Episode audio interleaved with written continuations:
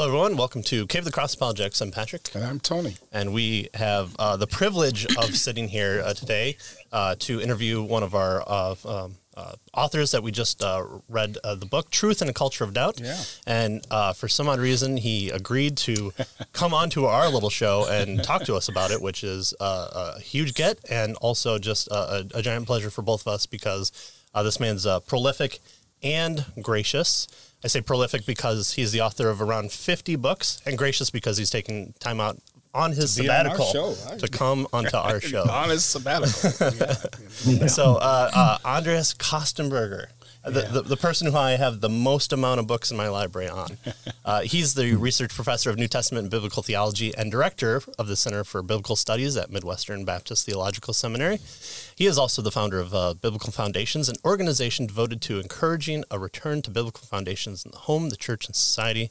And he is, of course, one of our authors, along with Darrell Bock and Josh Chatraw. Truth and Culture of Doubt, Engaging Skeptical Challenge to the Book, uh, to the Bible, which responds to claims of Bart Ehrman against the New Testament yeah. and other claims that Bart right. likes to bring in. Yeah. Sometimes he's a theologian. Sometimes he just wants to be a member of uh, the Parliament of, of theology. So, Dr. Kostenberger, welcome to the show. Again, thank you very much. Oh, it's uh, I'm thrilled to be with you, Patrick. It's going to be fun. Great. Um, I have to start right off the bat. You have written on everything, absolutely everything I, I could possibly think of. A book on women, it's there. A book on apologetics, it's there. A book on John, which uh, I think might be one of your favorites. How do you mm-hmm. write so much and not be 300 years old? A Methuselah type uh, time span. Are you Methuselah? That's what. That's my first question. uh, well, you know, I've always had multiple interests. And, um, you know, I get bored if I just you know work on the same subject for too long. Uh, same with my teaching. I I'd like to mix things up and to you know teach different courses and. Um, I guess in terms of writing, I, I uh, you know, not that not many people know that, but I uh, studied uh, concert piano when I was uh, in in middle school and high school, uh, and uh, so I went to the Vienna uh, Academy of, of, Music and Fine Arts, and I would practice the piano for like two to three hours in the afternoon.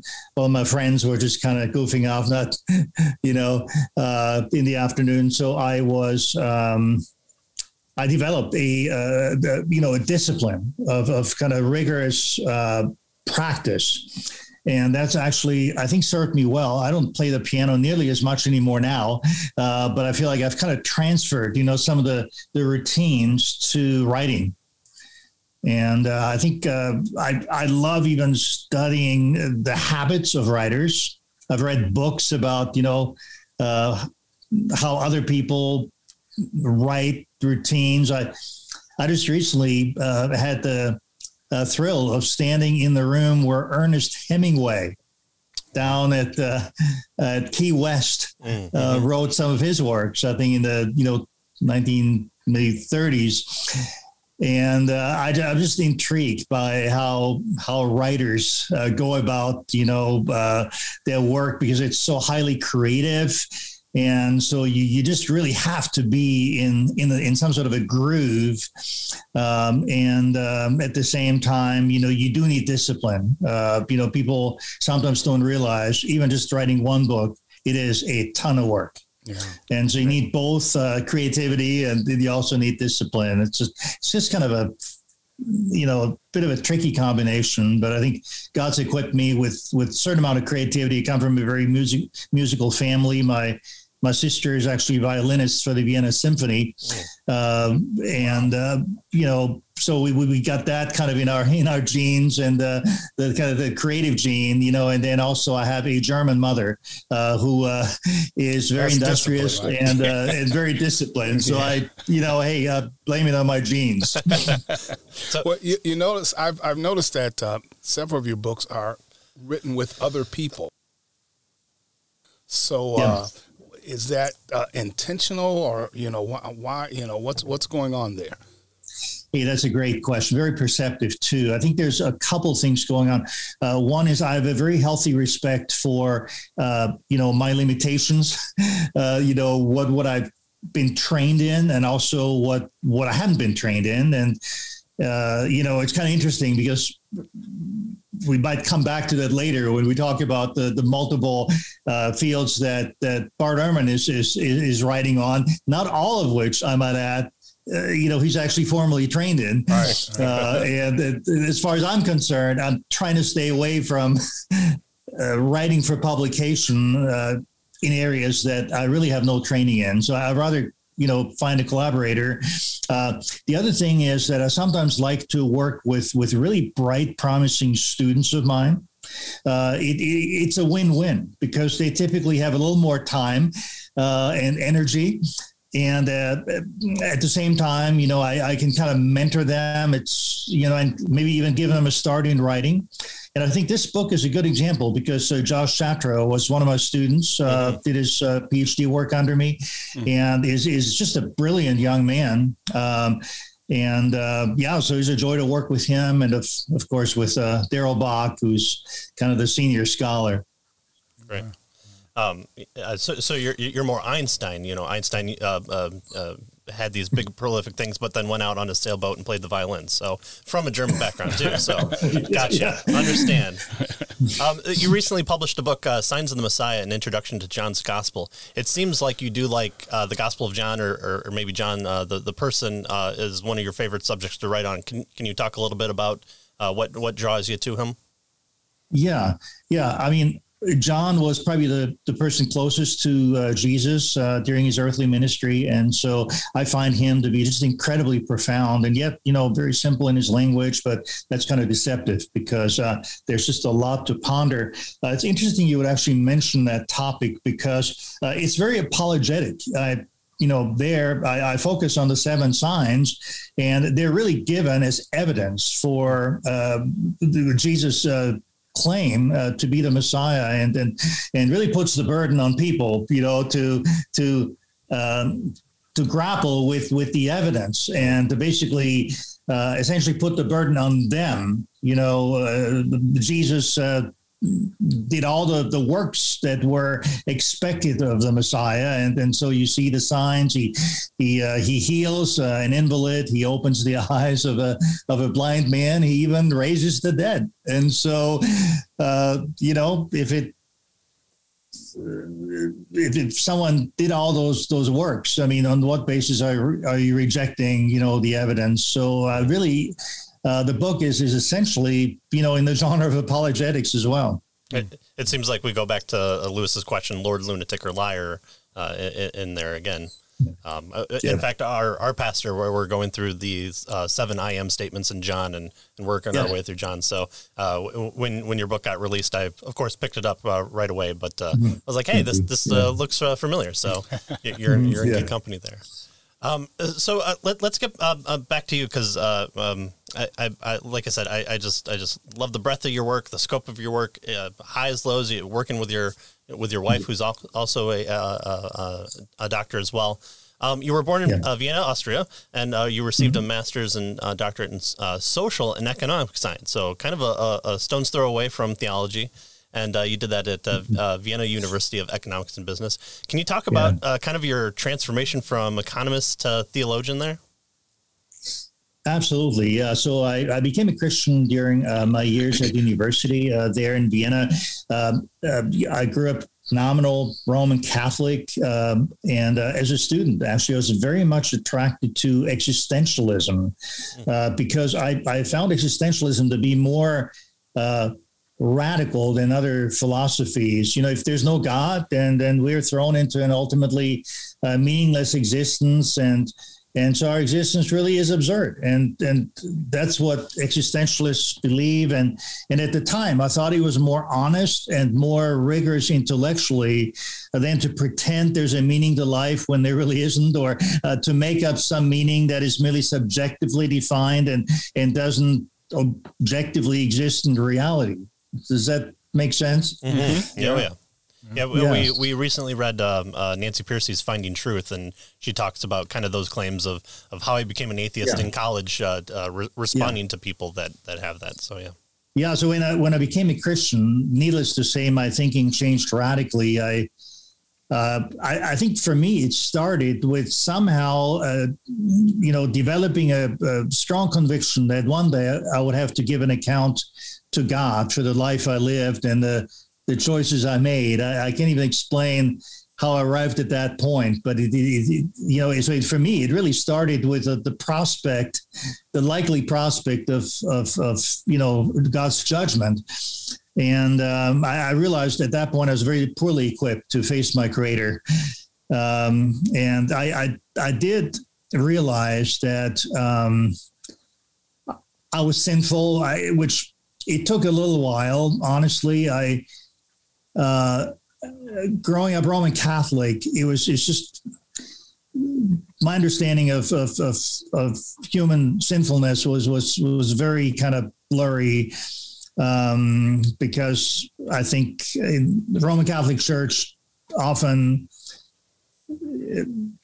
their view of, of, of human depravity is, is is a little bit fuzzy. It's a bit of a mix of good and evil, a little bit like in in Jewish uh, thought as well.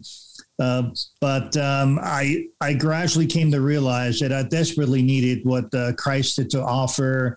Um, uh, forgiveness of sins, uh, something that's not available anywhere else, you know. And so I, I think I was I was realistic enough to realize that that I had to basically just uh, not sacrifice my intellect, but just humble myself and admit to God that I, I just couldn't do it on my own. Mm. And that's still for a proud person, that's still a hard thing to do.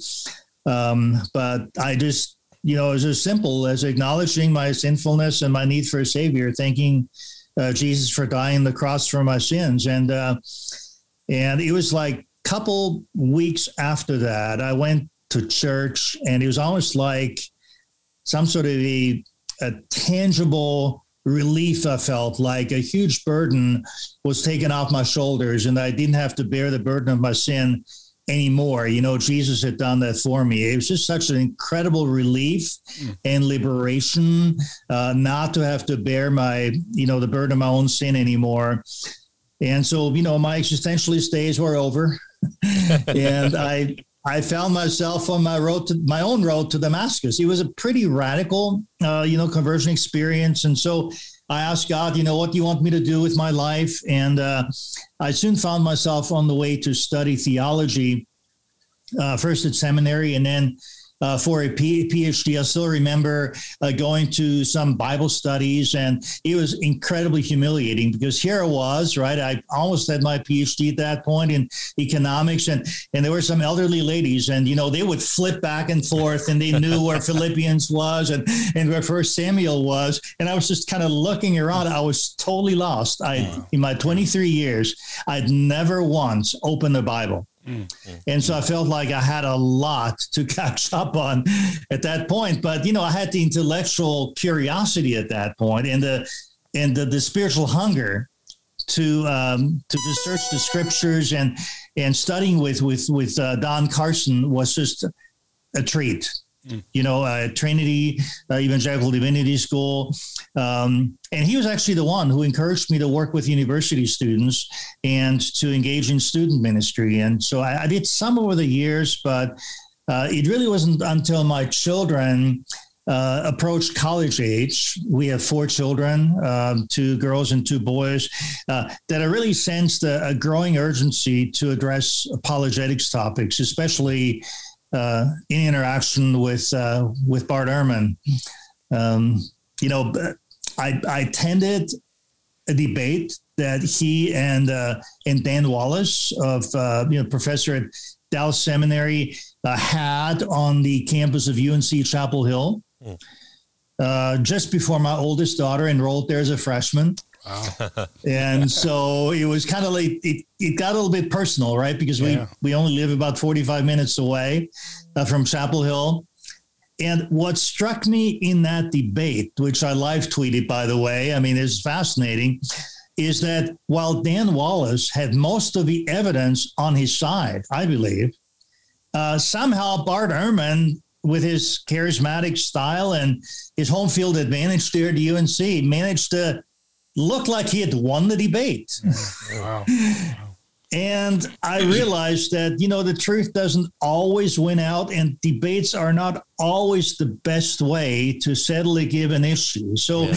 uh, the idea for truth and the culture of doubt was born, and uh, also the you know the more popular version, Truth Matters, uh, where we we try to methodically dismantle Ehrman's arguments one at a time, as you know, and on topics such as suffering, problem of evil, alleged contradictions in the Bible, uh, alleged corruption of, of scripture, problems of in the transmission of the text, historicity of Jesus' resurrection.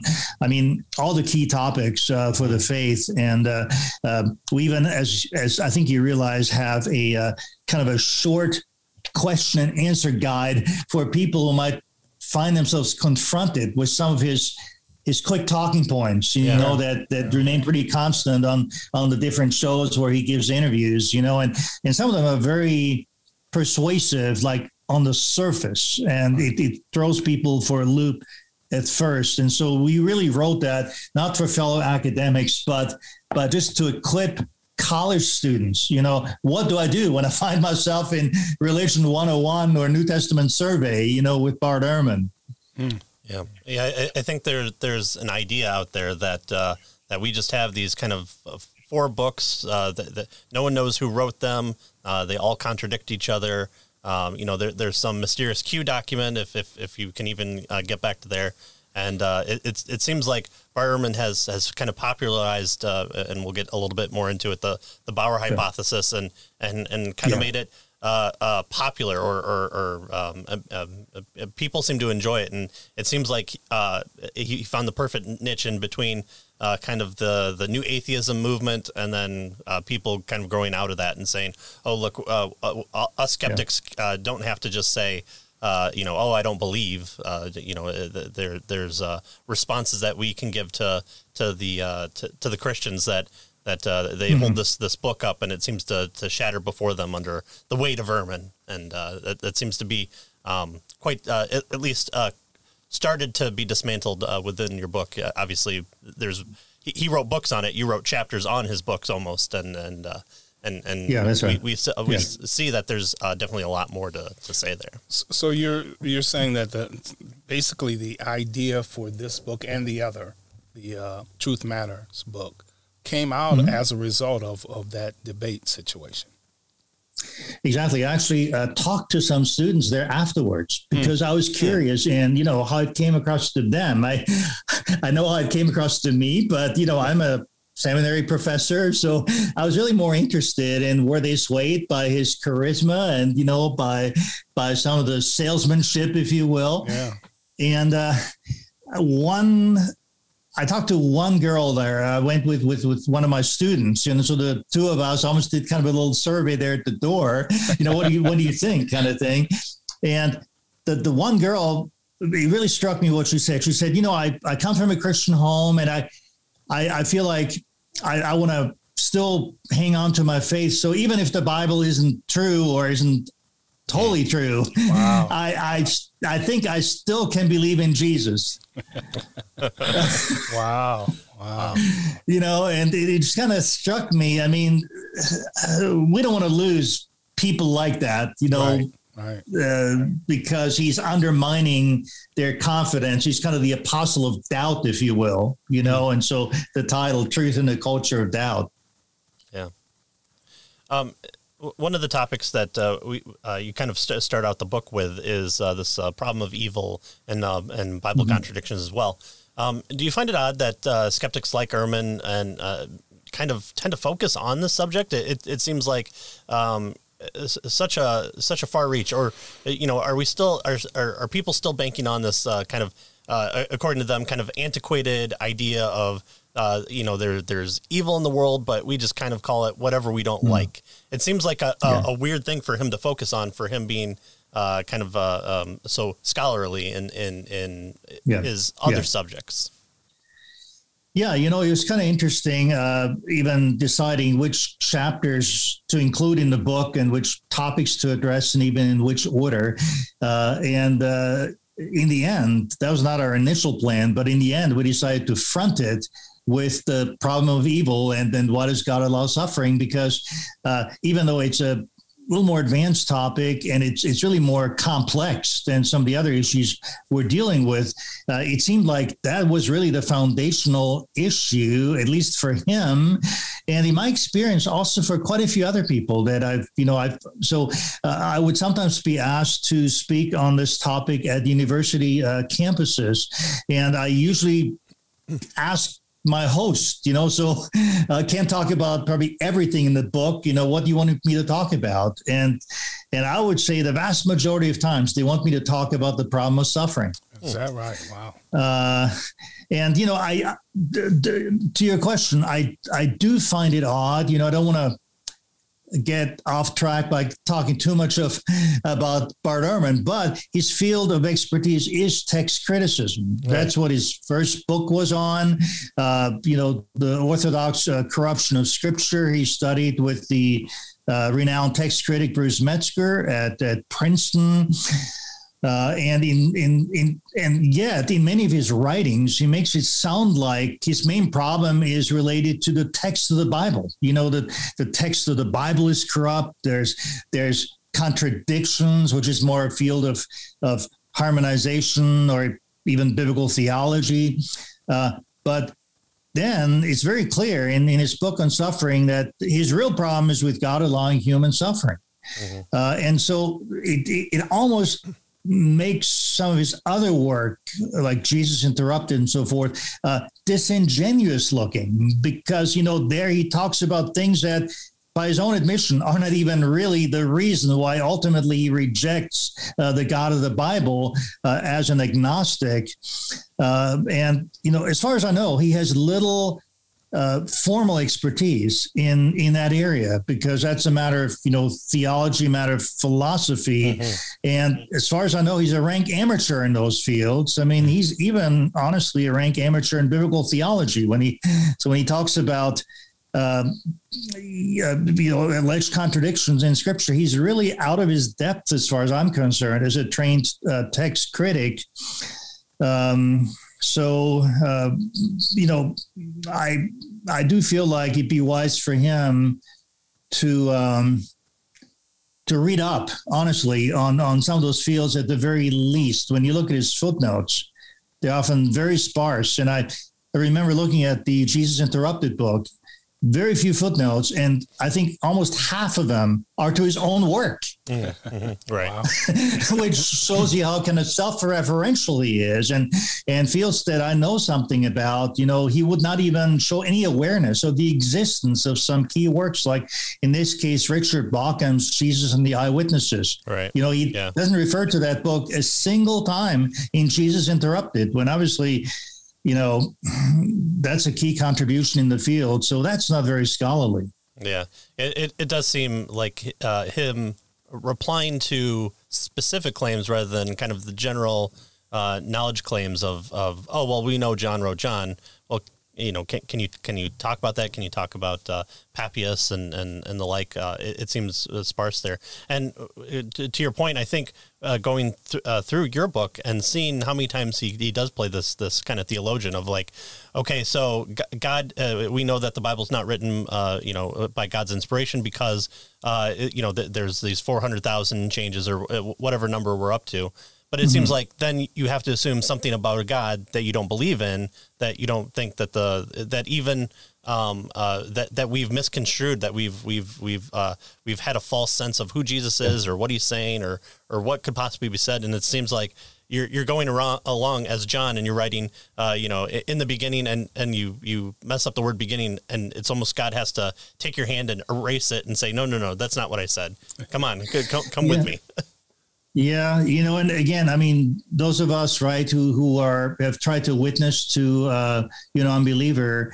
I mean, part of what you try to find out is what the real issue is. You know that they're they're struggling with, and uh, and then let's talk about that, uh, not about some you know smokescreen that even if I give you an answer, uh, it's still not going to ultimately change your mind. Right. And I think in his case, you know, I feel like in those debates. He's he's debating Dan Wallace, for example, on on text critical issues. You know, uh, uh, when all the while his real problem is over here. Mm-hmm. Uh, and uh, I think sometimes it can be frustrating because I think people don't realize in those debates there's actually debate rules and so they're imposed on you. You can't just talk about certain things because you're not supposed to. Right. Uh, and so if the debate is supposed to be about text criticism, you got to stick to text criticism, yeah. which is one reason why I would usually not agree to those kinds of debates because I need to be free like a laser to focus in on what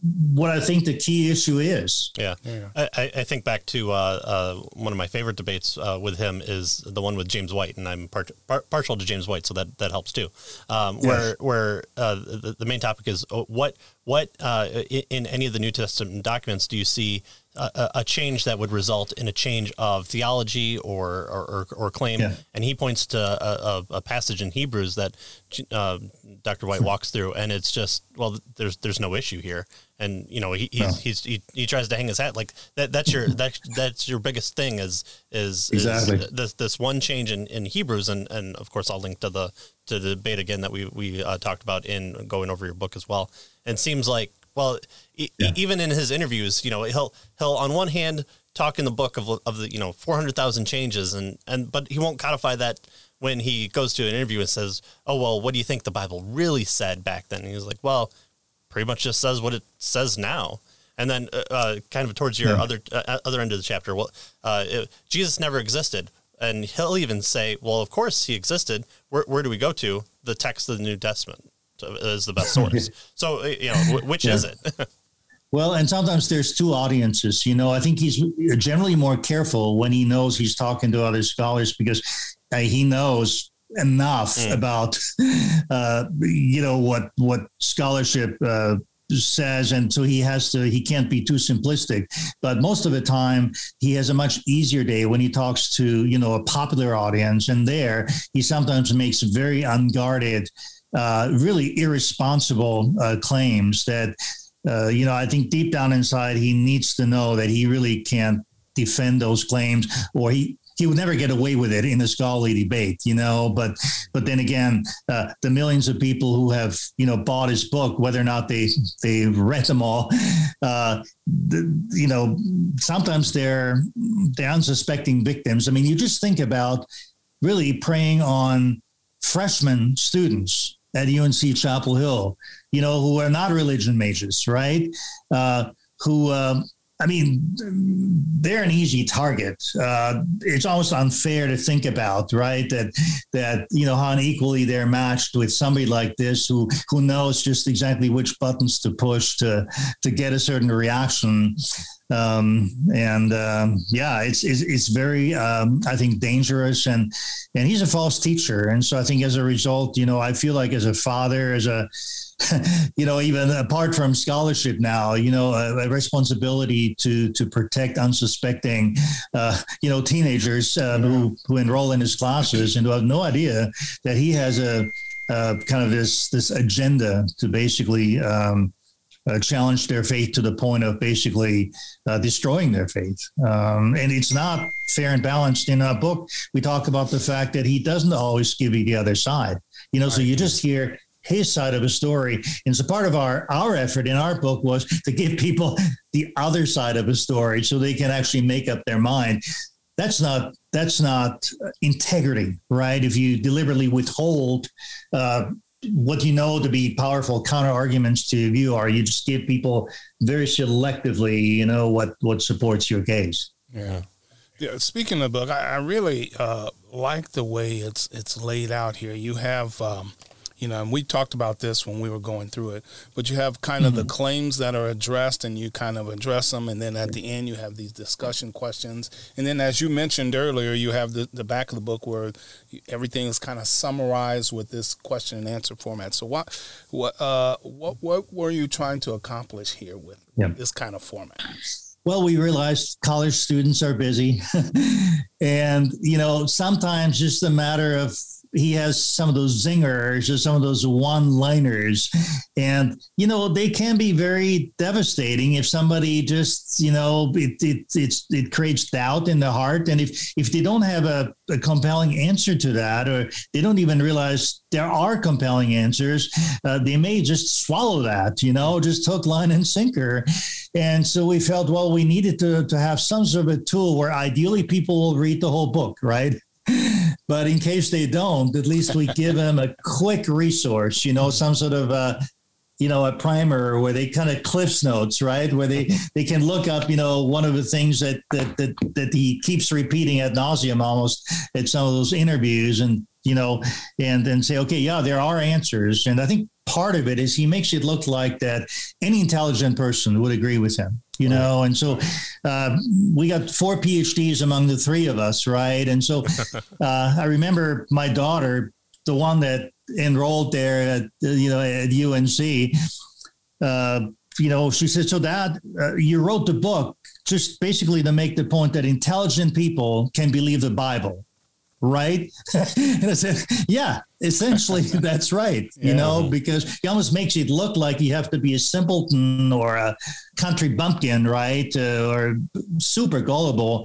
Um, in, in, in some of my teaching, and I've, I've taught some of this in Sunday school classes or uh, at conferences. You know, I, I talk to people about a spectrum, you know, that you have on the one hand, you have extreme skepticism and on the other hand, you have extreme naivete or, you know, people who believe everything. And he makes it almost look like those are the only two options when of course they aren't right i mean on the one side uh, from extreme skepticism there would be doubt right doubt is different i think because doubt is open to evidence. Mm-hmm. But hardened skepticism basically raises the bar so high that that you know there's never you can never satisfy the hardened skeptic with evidence. And right. on the other side, you know, there's not only this this uh, naive, naive gullibility that believes anything. There's also discerning engagement, and so I think mm-hmm. that is what we are trying to. Uh, uh, cultivate, especially with with college students, you know, to say, yeah, you have questions, that's fine. You know, let's look at the issue uh, not in a simplistic way, because when you find, uh, when you we look at Ehrman's works closely, often he's the one who's very simplistic in the way he deals with a given issue. Uh, in many ways, he's just one of those historical critics, kind of like the, remember the Jesus seminar or, you know, uh, people who just already start out with this skepticism toward the resurrection or uh, you know, they published the book, The Five Gospels, and so they put in red what they thought Jesus said, and there's almost nothing is in all, red. Our, you know? little pebbles that we put into a fishbowl. Yeah, yeah, yeah, that's right. yeah, uh, we, we, we, talked about that when we covered uh, Mitch Stokes' book, um, um, uh, How to Be an Atheist, how, how skeptics aren't skeptical enough, t- taking their own claims and applying it to themselves and, and showing that, hey, uh, be skeptical, but then actually be skeptical. So uh, yeah. that that yeah. uh, that speaks well to uh, to um, our continuing conversation. And as far, yeah. as as a video editor as well, who who cuts up our, our episodes and makes little short clips for people to kind of devour. I, I appreciate uh, how the book is laid out too, because it, it, really helps. Uh, in fact, I, I had one uh, a, a, a, tweet. someone responded, I think, three weeks after I, I we covered. there's an example in your your book where Ehrman kind of claimed that the the the return of Jesus in uh, I believe First and Second uh, Thessalonians are contradictory. Yeah. Because one says this will come quickly, and the other one says this comes first, and there's this contradiction. I was like, well, mm-hmm. th- that's what the the video is about. Did you click on the link? No, I didn't click on the link. I just know that it's wrong. Like, what, I, just because something happens first doesn't mean that something also can't happen quickly. And it seems like it, it once yeah. you once you break it down and kind of get past uh, the rhetoric and and and lay out yeah. what what you've done in, in the book, um, you can actually um, see what the, the claim is and then see the responses. I think too, uh, and you know, different people have different issues, you know, and then so it's the kind of book, book where yeah. people can jump around. They can go straight to whichever chapter, right. you know, they're most interested in. And then you just try to be clear in what you cover in a given chapter. Uh, and then, like you said, Tony, break it down into maybe a few specific uh, maybe claims Ehrman makes or or questions he raises, and then address it directly. We we just felt like, okay, he doesn't invite us to his uh, you know, New Testament survey classes. uh, but this is something we can put into the hands of hopefully, you know, many of his students, mm-hmm. uh, where he he makes those claims. And so, you know, here are our answers. You know, for those who who do want to know uh, the other side, because he doesn't even acknowledge that. There all the issues side. he raises, yeah. scholars have addressed. Yeah, right. You know, I, I, think that's one of the, the hindrances we have in, in the church today is is not being proud of our history. We have two thousand years of church history, and uh, it, it, seems like we have this idea that uh, uh starting from 1952 with the invention of like the, the the photocopier. That that that's when true scholarship started. We we didn't know anything before then. You know, it was just people that were were attributing uh, lightning to God bowling type type deal. But if if you yeah. think about it, you know. Uh, we we we we as a collective have been writing books against uh, uh, claims uh, against heresies and, and and the like under persecution under uh, political strife. I mean, we've had to deal with the Romans, the Muslims, the Roman Catholics, the you know the the the, the rise and, and, and continuation of the Reformation. Uh, and then uh, the the 20th century with with the the academia coming coming in and becoming liberal, and then you know if, if if you think that you've you've you have something new, it's probably heresy. That, that's the joke. But it seems like if, if you're writing something about the, the, the Christian tradition, there's probably somebody within that span of two thousand years that have that has at least touched on it and talked about uh, you know uh, why there might be these differences in, in responding to it. Yeah, that's true. C.S. Lewis called that, uh, as you know, uh, chronological snobbery. You know that critical critical scholars today, you know, say they know the truth better than those who are much closer to the time, and and so. Uh, you know, I deal with that quite a bit in my own writing. That you know, people find that, that just because an article is five or ten years old, it's it's it's irrelevant, and and and, and it, you know, somehow if an article was written like this year or last year, it, it, it it's more accurate. You know, and that's that's demonstrably false. Yeah. yeah. Um, let's move on to uh, to Walter Bauer. Uh, I'm I'm kind of yeah. uh, curious about this. Uh, how how did his theory become so uh, known to someone like Ehrman to, to kind of make it popular? Why is and why does it still hang around? Um, I, I, uh, we we outside the show read um, you're and Michael J. Kruger, who I, I probably yeah. refer to you and Michael J. Kruger more than anything else. I did a, a clip show where I cut mm-hmm. every time I said your guys' name.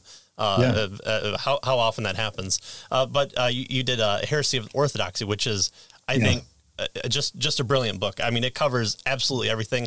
And and mm-hmm. the, the, the the thing that I like with you and and Kruger is that you give the other side the respect that it deserves. To even say, "Hey, you have a place at the table just as much as we do."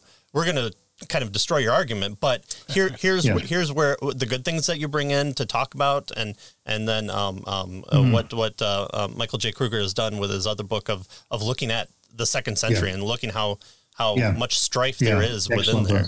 Um, can, can you kind of talk about Bauer and kind of why he still remains? Yeah, I mean, I I think you're exactly right. That's uh, Ehrman actually really uh, is uh, is is uh, he's aware of some of the weaknesses of that theory. I'll explain in a minute, but.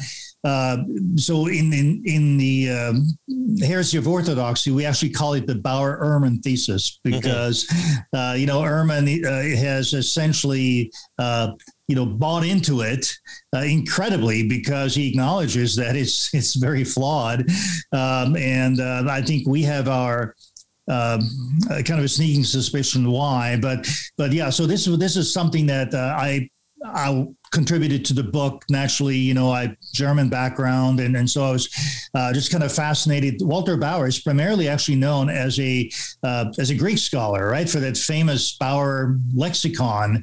Uh, so this is almost like he was moonlighting when he wrote uh, the other book, right? That that the uh, you know the so-called Bauer thesis uh, is based on. but essentially, as you know very simple uh, to explain. He says in the beginning, Christianity was diverse, and only later uh, kind of coalesced in what uh, we today know as the Christian faith. Uh, in other words, in the first and early second century, Bauer mm, claims there was no such thing as orthodoxy or right belief. There were only uh, multiple Christianities in the plural And as a result, you know, Ehrman wrote books, Lost Christianities, uh, The Lost Scriptures. You can already tell, right, by those book titles that, I mean, he's he's a complete Bauerite. Um, and uh, and so he says those those Christianities in the plural could all equally stake the claim of being Christianity. There was no kind of standardization uh, in the first century, and I think you can see how that appeals to people today because you know today is all about you know pluralism and and tolerance. And and so someone like Bart Ehrman who teaches at UNC Chapel Hill, uh, you know I've been to some of those parent orientations and uh, you know at uh, and student uh, welcomes at UNC and and clearly uh, that's a core value diversity. And uh, and so he uses that to basically debunk the truthfulness of the Bible and its claims regarding Jesus as being the only way. Uh, and uh, Jesus being God. Um, so he he calls the writers of Scripture proto-orthodox, and he says was only the Roman Church later on that that used its clout to decree what Christians were to believe, and and then they branded everything else as heretical. Uh, so you and I, right? basically our forebears are really those those intolerant uh, you know people who who just brutally oppress the opposition um, it's really a rather cynical view because it says there's no such thing as absolute truth all truth is relative and and it's simply a matter of what the powerful impose on others mm. Uh, so I think that's why Bauer's theory still hangs around. It resonates with, and that's the subtitle of Heresy of Orthodoxy, with uh, uh, our contemporary culture's fascination with diversity and imposes it onto first century Christianity.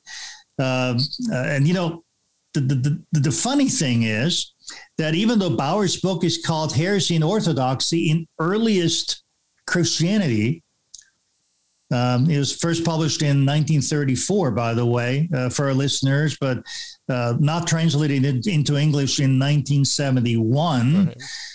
Right. Um, he never studied the first century. So he calls his book Earliest Christianity. I mean, it's outright deceptive. The title is deceptive. Uh, he, he, what he does is essentially study Christianity in the second century in four ma- major cities, uh, such as you know Ephesus or, or Antioch. Uh, so his claim that he studied earliest Christianity is is bogus. You know, it's patently false uh, because what we actually find when we do look at the first century evidence, which is what we do in our book, um, you know, both in, in Truth and the Culture of Doubt and in Heresy of Orthodoxy, uh, what we find is there, there was a very strong definition of apostolic teaching and the gospel. And people who taught contrary to that were denounced by the first Christians like Paul or Peter in, in the strongest terms possible. Just think the first letter Paul wrote in our New Testament, Galatians chapter one. Mm-hmm. Where he says, if anyone teaches a gospel other than the one I taught, let him be accursed. Yeah. Um, it, it seems so, there where he's he's writing to to people who he, he almost seems um, uh, uh, uh, warning to, to his audience of hey there there might be these letters that are floating around that I haven't written or authorized to write and right. it seems like it's not like he got bonked on the head and is will suddenly become a, a Gnostic it seems like he's saying listen if it, this comes from you know Paul the apostle, and it says you know uh, uh, Jesus uh, d- didn't have a bodily form. Throw that out. That's that's anathema. It, it's it's damned heresy. Uh, it seems like even what you're talking about, Galatians one, is is uh, an, shedding an important light on the the the written aspect of of yeah. our, our tradition and and this idea of uh, oh it was only an oral tradition that was later passed on uh, it, it, seems uh, we have an earlier attestation of, of evidence for the, the, the importance of the written uh, uh, gospel aspect. Yeah, yeah and so the dates, you know, when you look at um, at Galatians, we're talking about the early 50s AD, yeah. you know, so that's a lot earlier than those those Gnostic writings. Certainly, middle of the first century. You think of Acts 242, the early church was devoted very strong word devoted to the apostles' teaching. Again, we're talking about literally, right? I mean, you know, weeks after the uh, the resurrection. Uh, First Corinthians, you know, the the, the famous uh, you know articulation of the gospel there in First Corinthians. Uh, 15 and uh, is is also written in the mid 50s and so we're talking about very very early on uh, we find uh, the church completely rallying around uh, the gospel and the reason for that i think is in part because it is basically just it's already taught in the Old Testament. In, in, in Romans 1, Paul says it's the gospel of God who was promised beforehand in the law and the prophets. This is not even a New Testament innovation. Uh, it's basically a an application of Old Testament teaching, uh, you know, in light of the fact that Jesus has now come, the Messiah has now come. And when you look at the Gnostic writings, there's not a reference to the Old Testament. Gnostics had no use for the Old Testament whatsoever. And so that's how you can immediately tell if you're writing as Christian or Gnostic, you know, is, is there a, a building on, on the Old Testament? And so, so you think that uh, Bauer then uh, gets his uh, clearly, as you've uh, demonstrated here, he, he didn't look in the earliest Christianity, the first. Yeah, that's a great point, Tony. He yeah. just didn't look early enough. Inexplicably, right? As a scholar, would you not want to get to the root of the issue? And right. clearly, Christianity started in the 30s AD. Why not look there?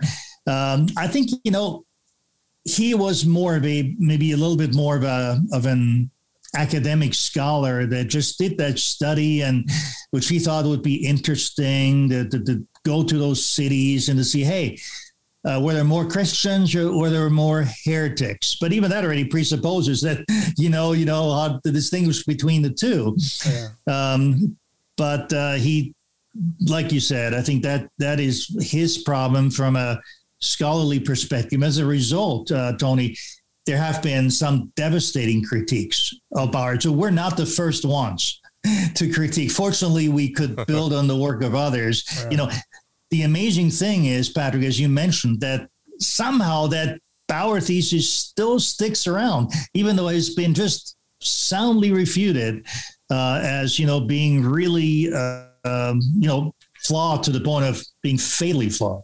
I think we when we read uh, Heresy of Orthodoxy, I blamed it on the Nazis because uh, we, we, couldn't get it over here and translated and and respond to it quick enough so that it would die a natural death of of just being an, a, a, yeah. an odd placeholder. You know, someone's going to yeah. quote it in, in their in their uh, in, in, their dissertation, and it, will just be so that they have another uh, point in the yeah. dissertation. Now now exactly. we have popular writings that we have to uh, to work around. Um, mm-hmm. yeah. So, uh, kind of transitioning to, to um, going towards the end of our time here, um, yeah. kind of the, the forged aspect of the New Testament documents. This seems to be like a, a, yeah. a, a big a big uh, selling point even today. Do you see um, the study going forward more, or is it just we're constantly having to respond to the critic, where it's it almost seems like uh, this mm-hmm. hyper skepticism of well, there was no Jesus, uh, no apostles, so that Christianity just kind of appears somehow within the, the confines yeah. of history that uh, or it kind of develops out of Hellenism or or, or I, I, I, I honestly don't know yeah. how you can be that that level of skeptic but um, as far as as as you were saying our, our best evidence is the New Testament documents um, in, yeah. the book and, and in our interview here uh, do, you, do you see more more work needing to be done or are there are there gaps in our, mm. our knowledge that will uh, break break the the, the bonds if you will well, Patrick, I'm really glad you raised that question because it's it's an important question, what you might call introductory matters, and and you know we uh, colleagues of mine and I wrote a like 1200 page book, uh, The Cradle, the Cross and the Crown, where we deal with that, you know, for every one of the 27 books of the New Testament. So, because we think it is so important, anytime you study a book, right, in, in a small group or a church, essentially you always have to ask yourself some of those basic questions, you know, who wrote the book, to whom, when, where, and why. And I think the problem is that during the Enlightenment period, it became fashionable almost required to challenge long held views mm. uh, uh, taught by the institutional church. So there's this uh, this almost like anti-tradition bias that the Enlightenment bequeathed on scholarship, and you know, in some cases, uh, this was good uh, in that it, it, it, it, helped the reformers recover uh, the gospel of justification. Uh, you know, through faith by grace, yeah. Uh, but in many other cases, it was it was bad because people uh, felt compelled to overturn long held beliefs, even when they're based on solid early evidence. Yeah. Uh, such so the as the authorship of our New back to the sources, writings. but other people just threw everything out. Yeah. Yeah, yeah, exactly. Uh, an overreaction. I mean, a massive overreaction. If the to the point of if the church has believed something and taught something, it must be false. You know, uh, just kind of like a rebellious teenager, right? I mean, parents, you know, uh, can't do anything right. Uh, so, unfortunately, today, I think there's a great divide between believing uh, scholars and, and critical or even skeptical scholars when it comes to authorship issues and uh, introductory matters. Uh, because critical scholars typically have a very strong aversion toward like the titles of the gospels for example uh, and the explicit attribution of the new testament letters uh, uh to paul to peter and also remember, they don't believe in biblical inerrancy or inspiration. You know, they're non-confessional. They're basically uh, agnostic or or really have a low view of scripture essentially. Uh, but I think one thing that strikes me again and again when you actually look at it historically, history is usually not on their side, and I think that's very important uh, because Bart Ehrman he presents himself as a historian. He mm-hmm. kind of taking the the high road, right? And so then anybody who disagrees with him, they're just not as good a historian as he is. And so I enjoy sometimes taking him on on the point of history. I'm saying, really? Okay. So the, uh, uh, you know, some of those authorship issues are, uh, you know, they don't have sufficient historical attestation. What about the early canonical lists? uh, you know, uh, the Muratorian canon dates to about 180. Mm-hmm. Uh, Irenaeus writes in in the 180s as well. Well, they only acknowledge four gospels, the ones we have, right? So that's a lot sooner than the fourth century. Um, and none of those Gnostic gospels are ever included in any cano- uh, early canonical list. Um, so you have to ask yourself why would people want i always like to ask myself that question why would want people to dispute the new testament claims regarding authorship so badly in the first place? You know what is the agenda that drives them? They make it look like we have an agenda right? To just kind of like defend the bible but they have an agenda as well. And I think in some cases, it's just outright skepticism, not just toward the Bible, but, but toward Christianity and, and even, you know, toward God himself. So uh, Bart Ehrman, I think maybe his one of his more recent books, he claims that many of the New Testament documents were forged. Again, why does he do that? It's obvious, right? To discredit them. Uh, in other cases, it may be specific teachings in certain writings that people try to set aside because they're inconvenient uh, or offensive to them. Uh, for example, Paul's teaching on the role of women in the church in First Timothy 2. So, you know, by saying that First Timothy is late and forged, uh, you can marginalize uh, those kinds of teachings, and those people can claim they lack authority. And don't need to be obeyed. Uh, so you see, there's often an agenda and ideology behind why scholars affirm pseudonymity or claim that the New Testament writings are forged. Is, is, is there a book that you can uh, uh, suggest of, of covering the topic of, of the role of women in the church? Thank you. Yeah. So uh, th- this is a 25 year project where Tom Schreiner and I have, in three subsequent editions, about 10 years apart, uh, written a book, Women in the Church, on uh, on First Timothy two, and uh, yeah, I mean the exegesis is clear. Paul meant what he said and said what he meant. You know, and we go in that book, go through it, you know, one word at a time and say, I really means I and not permitting really does mean not permitting and, and so forth. But it's, it's, it's, it's really uh, been very helpful for the church, even universally in Australia and in the UK and in Germany, uh, you know, because often uh, people are questioning uh, the exegesis of, of, First Timothy two in an effort to again, like we said, to marginalize that teaching uh, because they find it culturally, you know, unpalatable, and and they just they simply don't want it in the Bible. Yeah. So sometime soon, we'll, we'll probably see missionaries coming from China to evangelize the United States. yeah, I think so. Yeah. So so let's let's kind of switch gears a little bit more and as we taper down here. Let's so our you know our channel is about um, apologetics, right? And so, yeah. And this book obviously is a book on apologetics. I mean, you're taking on you know questions yeah. about you know why Christianity is wrong, basically, right?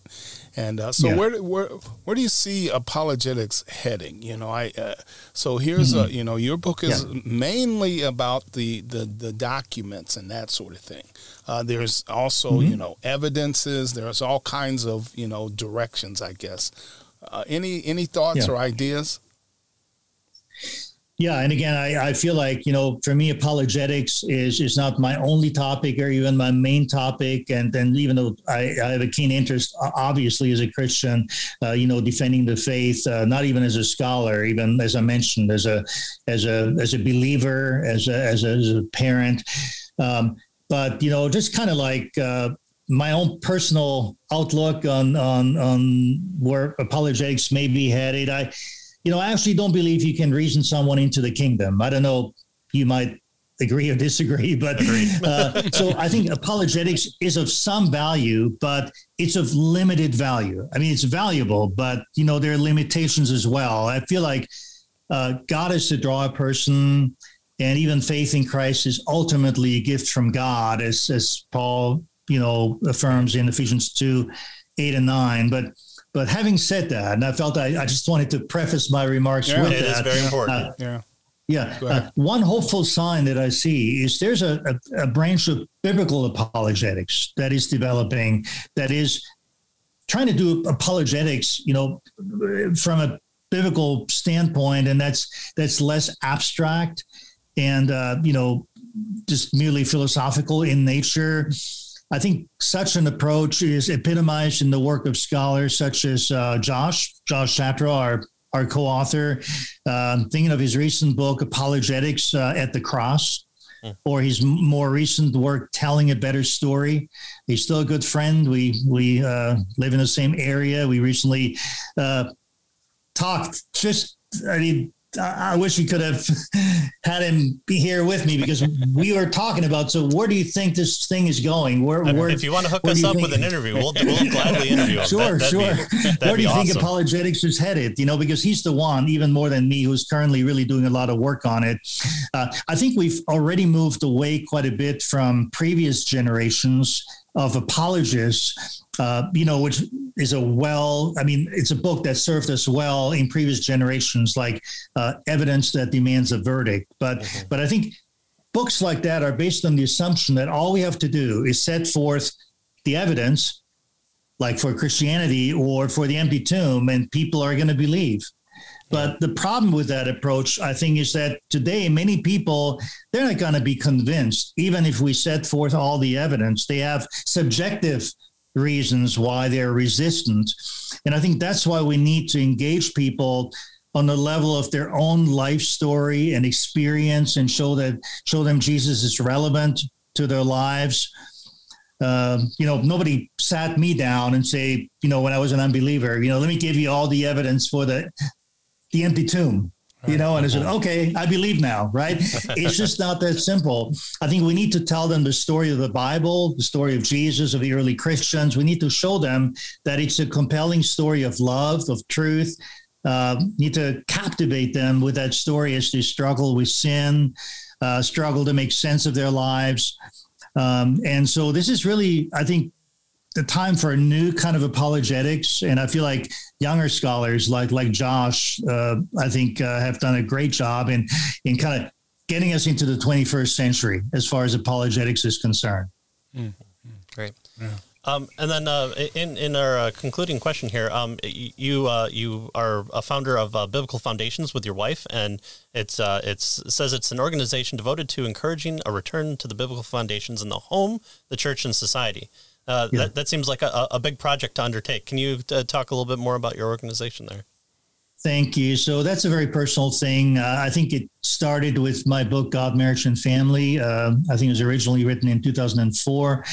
Um, and um, we we came to realize that you know people coming to seminary they, they, no longer we can no longer assume that they come from a wholesome family.